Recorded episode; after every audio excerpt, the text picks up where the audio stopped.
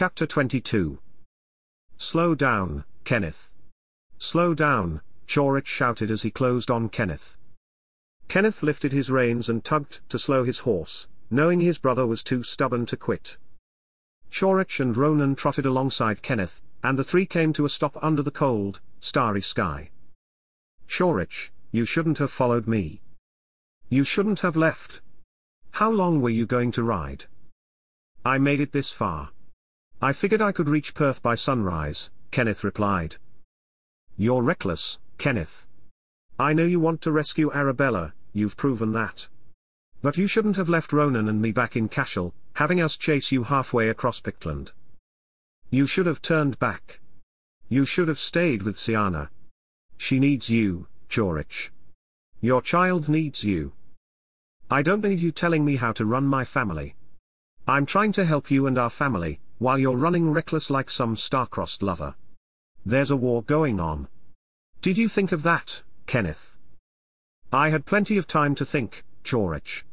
I know there's a war, but I also know the woman I love risked her life to save me, and now the Picts have her, doing who knows what to her. Well, others risked their lives to save you, too, brother. Seems you require a lot of saving. Chorich, I can never repay you for saving me, nor Ronan or Les. I knew you wouldn't let me go after Arabella, and I know Siana needs you with her. I wasn't about to ask you to come with me and rip you away from her. I've torn up enough lives already. Couldn't you have just let me go? No damn it, I couldn't. Father was nearly killed trying to find you. Don't you see, Kenneth? When we lost Drosten, a part of father died, he watched our brother die in his arms. And with the loss of Aidan, how much more do you want to cripple him? I'm not about to let you run off to Perth and get yourself killed. You don't know Angus? He'll kill you. I swear, he'll kill you. Good for him. Halfdan wanted the same, yet here I am, Kenneth replied, spreading his arms wide in a righteous gesture. Chorich gave no response save an incredulous glare, peering silently at his brother. Their Alpin's sons remained wordless for a long moment, locked in a silent stalemate. Ronan, annoyed by the entire exchange, trotted his horse away from the two to gather his wits. Chorich's eyes weighed heavy. He continued in his silence, sitting on his horse and gazing at Kenneth. He was fatigued and exhausted. Even emotionally, he was drained, aggravated by his decision to leave his wife and child once again. Kenneth studied Chorich as the seconds continued to pass, and then it struck him. In Chorich, he saw a brother who was tired and spent, Yet at the same time Chorich was his own flesh and blood, and his brother's determination and endless drive would not be denied. It was clear now that Chorich had taken up the mantle, the weighty mantle, of being the oldest son. Whether or not Chorich had purposed to do so, he now bore the heavy weight that Drosten had laid down. Kenneth replayed the events of the last day in his mind, recalling his brother's courage, entering the enemy's lair, stealing away their prisoners, and burning their dwelling to the ground. Chorich's admonishment that Angus would kill him if he went to Perth, echoed in Kenneth's ears. Kenneth recounted his boastful reply, that Halfdan wanted the same. He regretted his words, wishing he could take them back. You're right, Kenneth conceded. Halfdan wanted me dead, probably still does. So Angus will have to wait his turn, I suppose. He grinned at Chorich as a brother would grin. Chorich eased, he rubbed his fingers through his hair and sighed. Well thanks to me and Ronan, we saved your skin, so now, they'll both have to wait if they want you dead. Chorich returned the grin. And don't think saving you was easy, either, Ronan added, rejoining the two. Your brother is just as crazy as you are, maybe worse. I guess I owe you both for risking your necks for me, Kenneth relented. And Les, too. I suppose I shouldn't forget the marksman. Him too, Chorich agreed. So you see, truly, we don't want you getting killed. Now that you two have settled things I should probably mention that these horses are all but done, Ronan noted. Can we agree to bunk here for the night? We can rest the horses and plan for tomorrow. I guess I don't have much choice, Kenneth muttered. No, you don't. And on top of it all, I have to take a leak before my bladder bursts, Chorich groused and dismounted his horse. Maybe we should tie him down while we sleep tonight, Chorich. We don't need to wake to an empty bedroll, Ronan said and then smirked at Kenneth. Morning came early in Renton. Alpin and his leaders were up before sunrise after a short and sleepless night. The group collected themselves under the meeting tent to rehearse their battle plans. Alpin was peppering the men with possible counterattack scenarios when a single scout entered Renton from the north. Luog noticed the fast-approaching rider and stepped from beneath the covering into the drizzling rain. Have you found the Vikings? He addressed the beleaguered scout as he dismounted. The scout brushed a fistful of rainwater from his brow and nodded. Yes, we spotted them. Luog motioned the man to join him and the others under the tent. There the scout addressed the group, we saw Halfdan and his men on the northwest corner of Loch Lomond. They were moving east, along the north rim of the loch in the direction of Perth. The other scouts are still tracking them. That doesn't make sense, Luog said, staring at Alpin. If they were going to attack us, why would they travel the longer path east around the loch? They'll burn supplies and allow us time to prepare. They may not be coming for us, not yet. From the direction they're moving, they may well be heading to Perth, Alpin said. Considering Cirque's news, it may make sense. They could be heading to Perth to join Angus, and from there, they'd bring a swell of men on Renton. I don't like this Alpin, Constantine replied. We've amassed hundreds of men ready to fight. But I don't like our odds facing the Vikings and Picts together. No, you're right.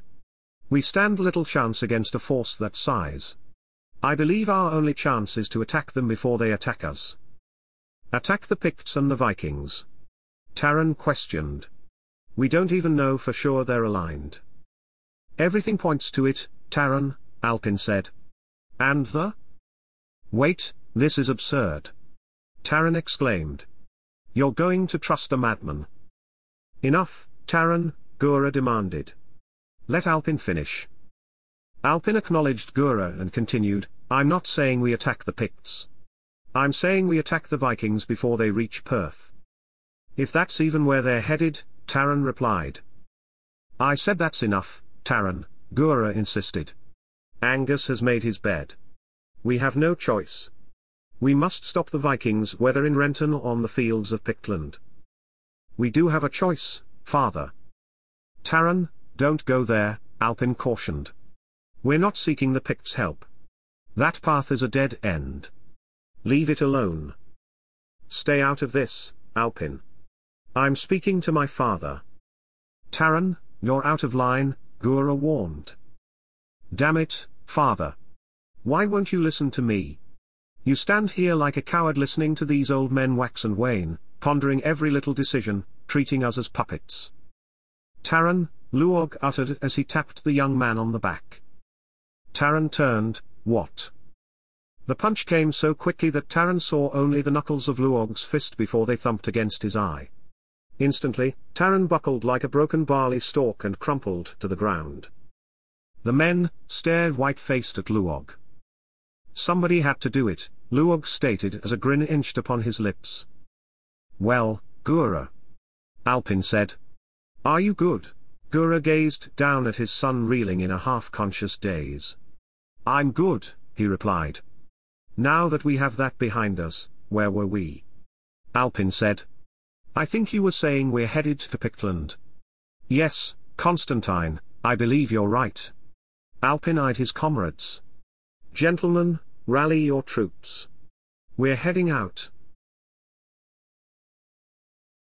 I wish there was another way, Kenneth said to Chorich as the two finished filling their water sacks beside the creek, their bodies still stiff from the night's rest. I do, too. But we both know there's not, Chorich replied. Not with Angus being as mad as hell with me, and with father. There's no way he'd see you, not without killing you first. And we don't know for sure that Arabella is even there. I'm certain she's there, Chorich. We don't know that, not for sure, Chorich said. He adjusted the two water sacks hanging from his shoulders. When we get back to Ronan and the horses, we'll pack the bedrolls and leave for Renton.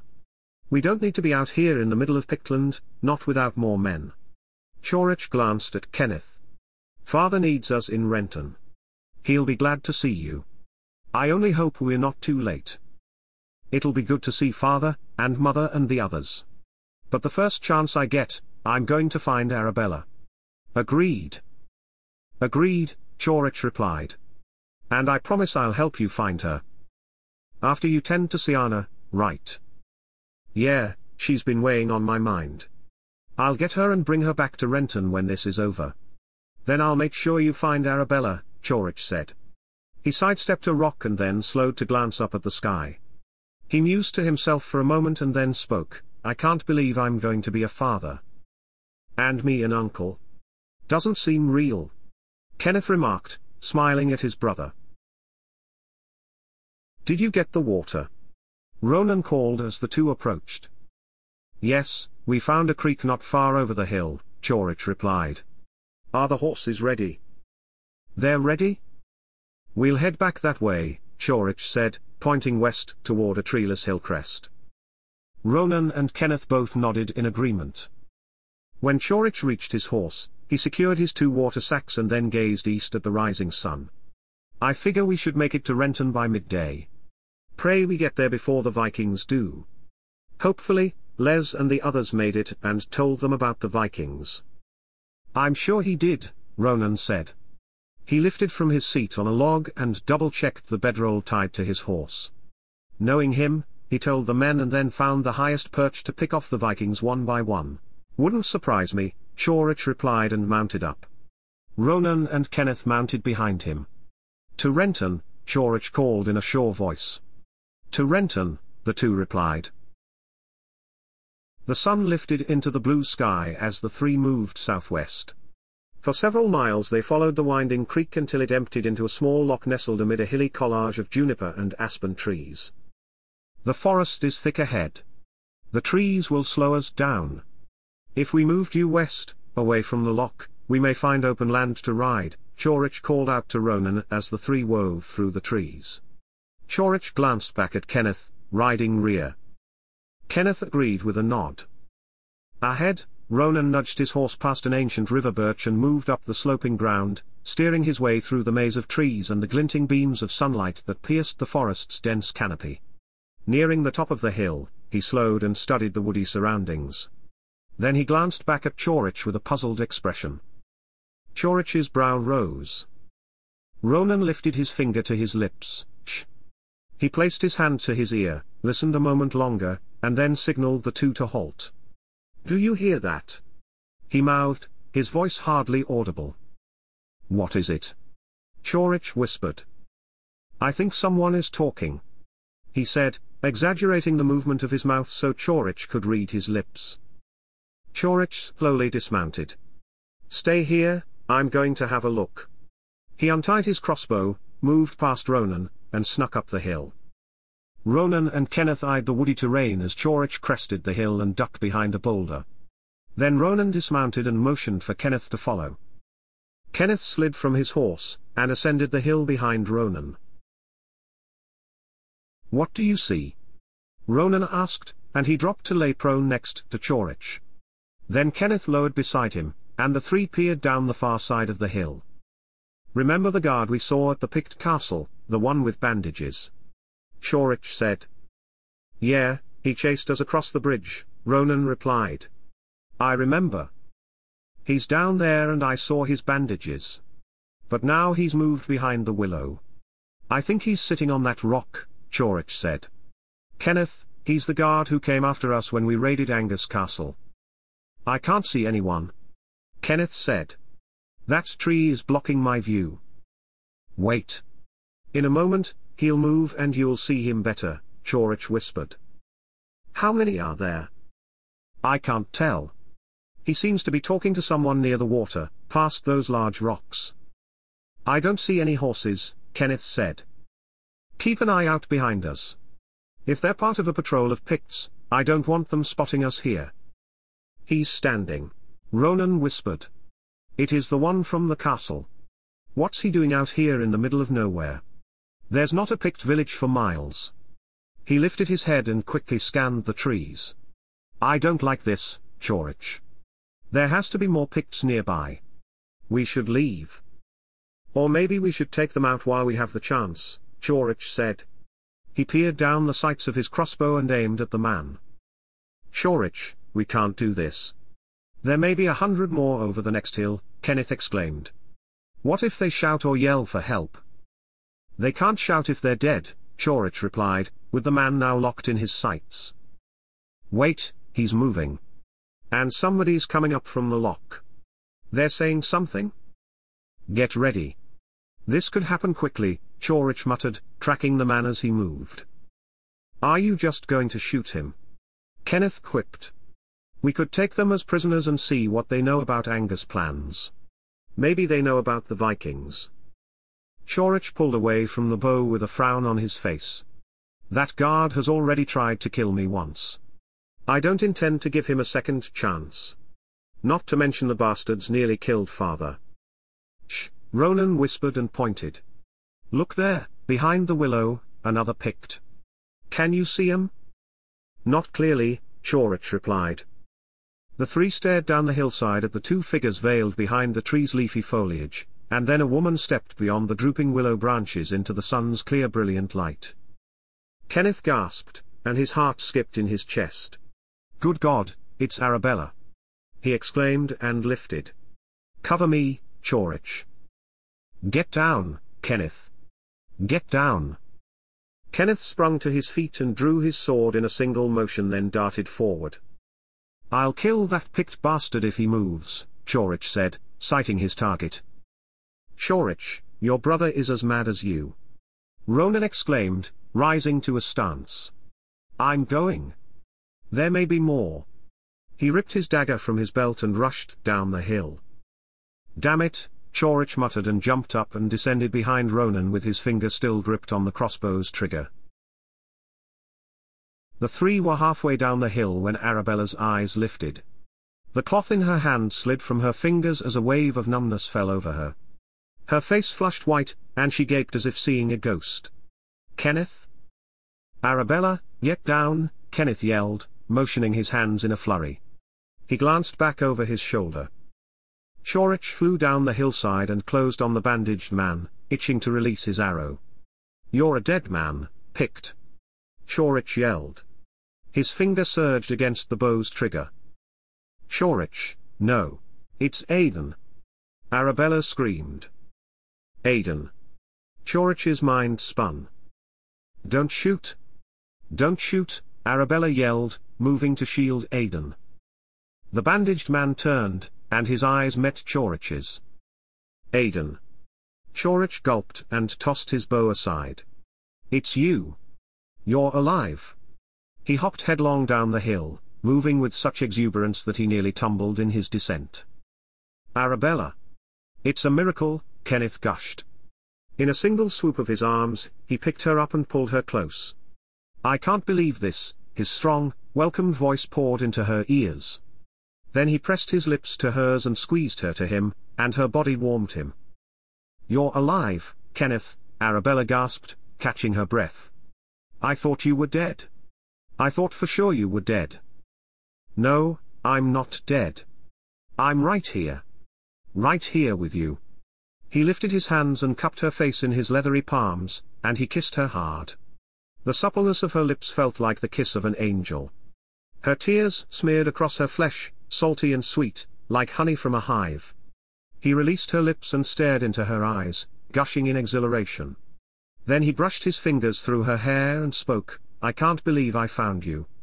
I have dreamt of holding you a thousand times, and now it's come true.